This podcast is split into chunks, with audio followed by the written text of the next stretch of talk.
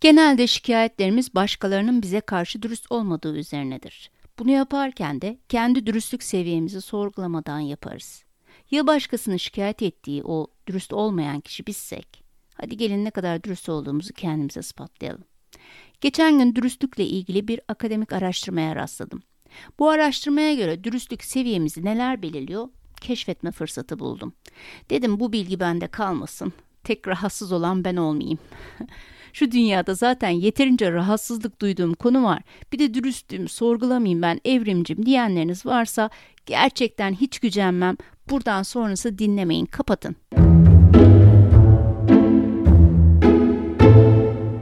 Şimdi geri kalanlar, o huzursuzlar. Hazır mısınız?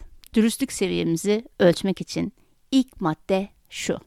Sizce insanların gerektiğinde kendilerini kurtarmak için yalan söylemeleri kabul edilebilir bir durum mudur? Hızlı cevap verince direkt hayır diyoruz değil mi? Ama soruyu biraz düşünsek. Kendini kurtarmak isteyen birinin size yalan söylediğini öğrendiniz mesela. Bu gerektiğinde kısmı nedir? Gerektiğinde kendisini kurtarmak. Bu gereken zamanlar hangi zamanlar? Onun için gereken zaman benim için gerekmeyen bir zamansa buna kim karar verecek?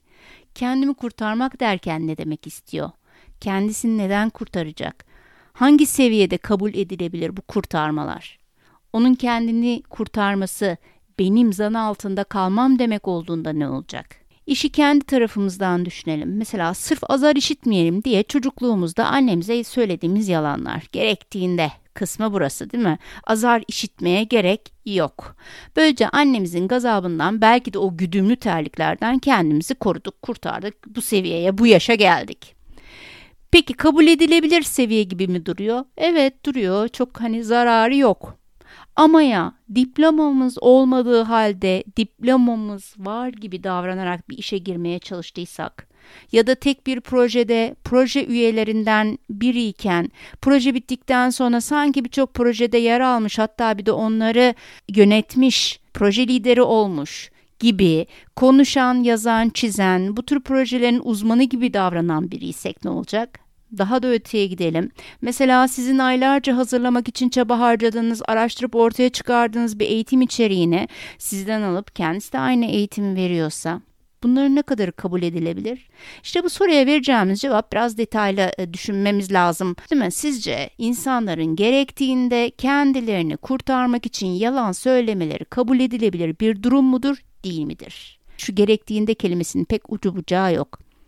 Peki bir diğer dürüstlük sorusuna geliyorum.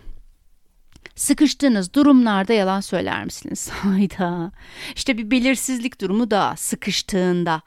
Kimisi birkaç saatlik bir özel iş için yöneticisine doktora gidiyorum derken sıkışabilir. Kimisi birinin birine yaptığı işkenceyi gördüğünü söylemeyerek sıkışmışlığını gösterir. Hangi düzeyde sıkışmış olmam gerekiyor yalan söylemem için? Tamamen kişiliğime, değerlerime, aldığım eğitime, o andaki şartlarıma bağlı değil mi? Siz hangi sıkışmışlık durumlarında yalan söylersiniz peki? Ya da tersten bakalım hangi sıkışmışlık durumlarında yalan söyleyenleri affedersiniz?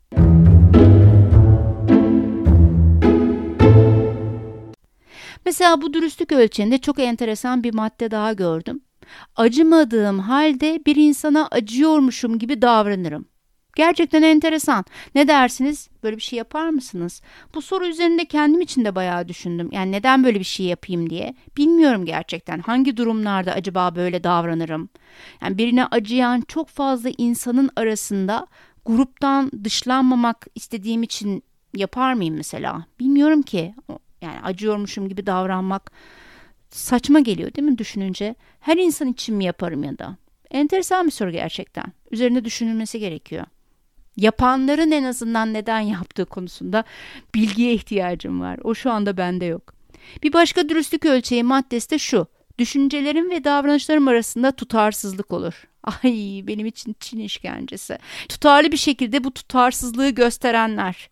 Hani karşılaştığım bu tiplerle tek istikrarlı oldukları şey düşünceleriyle davranışları arasındaki tutarsızlık. Asla ama asla söyledikleriyle yaptıkları birbirini tutmayanlar var. Özellikle kendi haklarındaki yargıları, kendi haklarındaki bilgileri benim gördüğümden o kadar uç noktadadı ki. Bazen kendimden şüphe ediyorum arkadaşlar ben insan tanıyamıyorum mu diye düşünüyorum. Ama bakıyorum hani diğer insanları üç aşağı beş yukarı tanımışım. Bu birkaç kişide bu kadar sapma olmaz herhalde diyorum yani. Sadece kendilerini nasıl görmek istiyorlarsa öyle pazarlıyorlar ve o pazarladıkları söyleme de kendileri de inanmış durumdalar. İşin en kötü tarafı bu değil mi? Mesela çok tutumluyum ben derken aynı zamanda gidip ihtiyaç duymadığı inanılmaz böyle saçma sapan şeylere para harcıyor bakıyorsun hayatında belki de hiç kullanmayacak tamamen gereksiz şeyler satın alıyor. Tabii onlarla ilişkimi o yönde bunu bilerek belli bir mesafede tutuyorum. Yani tutmak da zorundayım yoksa o ilişki ilerlemiyor yani. Siz de muhtemelen bu tür insanlarla karşılaşmışsınızdır. Bir başka madde de şuydu. İşimi yaparken kural dışı davranmakta sakınca görmem. Yani şimdi sakınca görsem bir dert, görmesem bir başka dert. Yani kural dışı derken değil mi? Yani ne demek istiyor? Birini öldürmekten mi bahsediyoruz? Çok inandığım bir şeyi birkaç zararsız kuralı yıkıp başarmaktan mı? Hani o kural dışılık ne? Onu bilemiyorum. Ben kendi adıma kuralları çok önemserim arkadaşlar. Bozuk da olsa kural kuraldır diye düşünürüm. Ama o kural herkese uygulandığı sürece kuraldır. Yani sonuçta hepimiz eşit bir şekilde o bozuk kurala göre oynuyoruz oyunu. Kurallar kişiye göre değişmediği sürece uyulması gereken disiplin sağlayıcılardır bana göre. Eğer bir kural değişecekse yine herkes için olmalı. Fakat kurala karşı da gelirim. Hani bunu gider dümdüz kural koyucularla tartışırım. Belki bazılarını değiştirmek yıllarımı alır. Bazen de değiştiremem kabullenmek zorunda kalırım. Ama konmuş kurallara uymaktan yanayım. Eğer uyamayacak bir durumdaysam uykularım kaçar. Ben bu kurala uyamıyorum diye söyleme ihtiyacı da duyarım. Yani birilerine mutlaka söylerim. E, bu konu beni bayağı zorluyor. Belki üstünde çalışmam gerekiyor hele böyle bir düzende değil mi? Yani kural varsa uyulur ne bileyim bilmiyorum siz söyleyin. Uyulmayacak bir kuralsa değiştirilmesi için çaba harcanır. Neden anlamsız uygulanamaz olduğu anlatılır değil mi insanlara? Yani kim koyduysa o kuralı şirketlerde falan. Tabii ki politik kurallar ve dünya düzeniyle ilgili sorularımız pek yerini bulmuyor ama hani evrende kayboluyor ama yani sonuçta neden o kuralın konduğu anlaşılmaya çalışılır. Herkesin uyabileceği bir şekilde kural belki yeniden dizayn edilir. Bunda öncülük edilir. Saçma diye herkesin uyduğu kurala uymamak henüz benliği gelişmemiş kişilerin yapabileceği bir davranış gibi geliyor bana. Siz ne kadar kurallara uyarsınız mesela? Başkalarının uymadığı ama konmuş işte uymak zorundayız diyerek uyduğunuz ve bu yüzden kendinizi kötü hissettiğiniz ne tür kurallar var? En yakından şirketten veya ailede belki vardır olabilir. Hiç uymamayı düşündünüz mü? ne hissettiniz? Resmen ahiret soruları. Peki zor sorulardan bir diğerine geçiyorum. Kolay bir işi yaptığım zaman bile yaptığım iş çok zorluymuş gibi davranırım. Hepinizin yüzünde bir gülümseme görüyorum ve aklınıza hemen bir veya birden fazla isim geldi değil mi? Kaç Ahmet, Mehmet, Ayşe tanıyoruz acaba? Peki ya biz yapıyor muyuz? Yapabiliyor muyuz? Yapıyorsak ne kadar sıklıkta yapıyoruz? Hangi durumlarda yaptık ya da yapmak zorunda kaldık? Bunu yaparken haklı olduğumuzu kendimizi de inandırmak için ne tür savunma mekanizmaları çalıştırdık sizce? Ya aslında işi benim 10 dakikada yapabiliyor olmam tamamen benim yetenekli olmama bağlı şekerim ama yöneticim bilmem kime yaptırırsa 2 gün sürecek. O nedenle ben de 10 dakikada yapabiliyorum demem ki niye diyeyim ayol? Yani bir günde yaparım diyorum. Güzel bir savunma mekanizması değil mi? Aynı buna benzer hepimizin şikayetçi olduğu başka bir dürüstlük konusu daha var. Başkasının yaptığı işi kendim yapmış gibi gösteririm. Ay Söylemesi bile korkunç değil mi?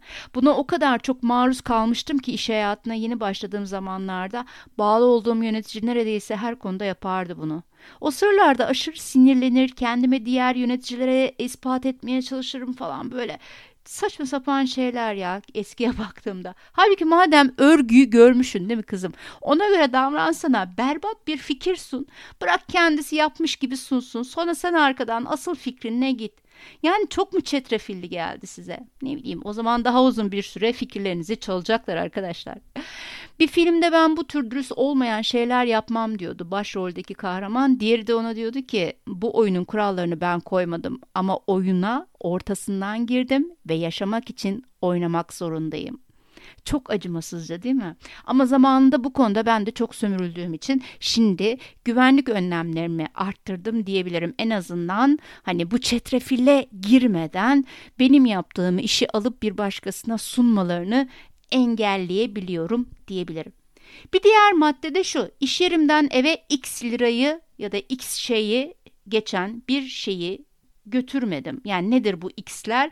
Ne bileyim işte e, tek tük bir iki kalem kağıt belki iş yerinden yani çok doğal bir şekilde eve gidiyordur. Yani bu hırsızlık olmaz ama şimdi balya balya A4 kağıtları da alıp kimse evine götürmez herhalde diye düşünüyorum.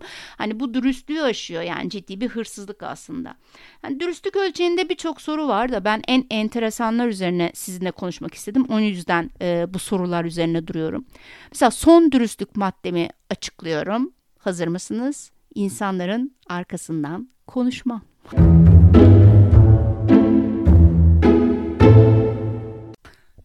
Yani burada nasıl olsa sesinizi duymuyorum. Kimse duymuyor. Hadi kendimize itiraf edelim. Bu mümkün değil değil mi? Yani tabii bunun derecesi dedikodunun da seviyesini belirliyor bence. Yıllar önce bir dedikodulu konulu tartışmanın içindeydim. Hatta dedikodu yaptığı için bir çalışandan savunma istemiştim. Hiç unutmam bana dedikodunun tarifini yapalım o zaman demişti. Yani beyaz dedikodular varmış. Ona göre dedikodu yapacakmış. yani neyi dedikodu yapacağını insan kaynakları politikası olarak yazmamı istiyor. Yani tarifleyeceğim ben. Şunun dedikodusunu yapabilirsin, bununkini yapamam iflah olmaz bir dedikoducu ile hani karşı karşıya kaldım gerçekten o zaman anlamıştım ama insanlara zarar veren, rencide eden, kişiliklerine saldırı olabilecek her türlü arkadan konuşmaya karşıyım. Neredeyse İK yöneticiliği yaparken hayatımın tamamında bu konuya adamak zorunda kaldım bir şekilde. Neyse şöyle bir toparlarsak. Dürüstlük, yalan söyleyebilme, hileli davranma ve samimiyetsizlik şeklinde üç boyutta inceleniyor akademik dünyada ve tüm bu konuştuğumuz bu konularda bu boyutlarda yerini almış. Şöyle bir bakınca gerçekten de yalan söyleme, hileli davranma ve samimiyetsizlik güzel bir kombin aslında değil mi dürüstlüğü açıklamak için. Peki o zaman bitirirken başa döneyim ve tekrar sorayım. Ya başkası yapıyor diye şikayet ettiğimiz o dürüst olmayan kişi bizsek? Sizi düşüncelerinizle baş başa bırakayım. Bir sonraki yayında görüşmek üzere. Hoşçakalın.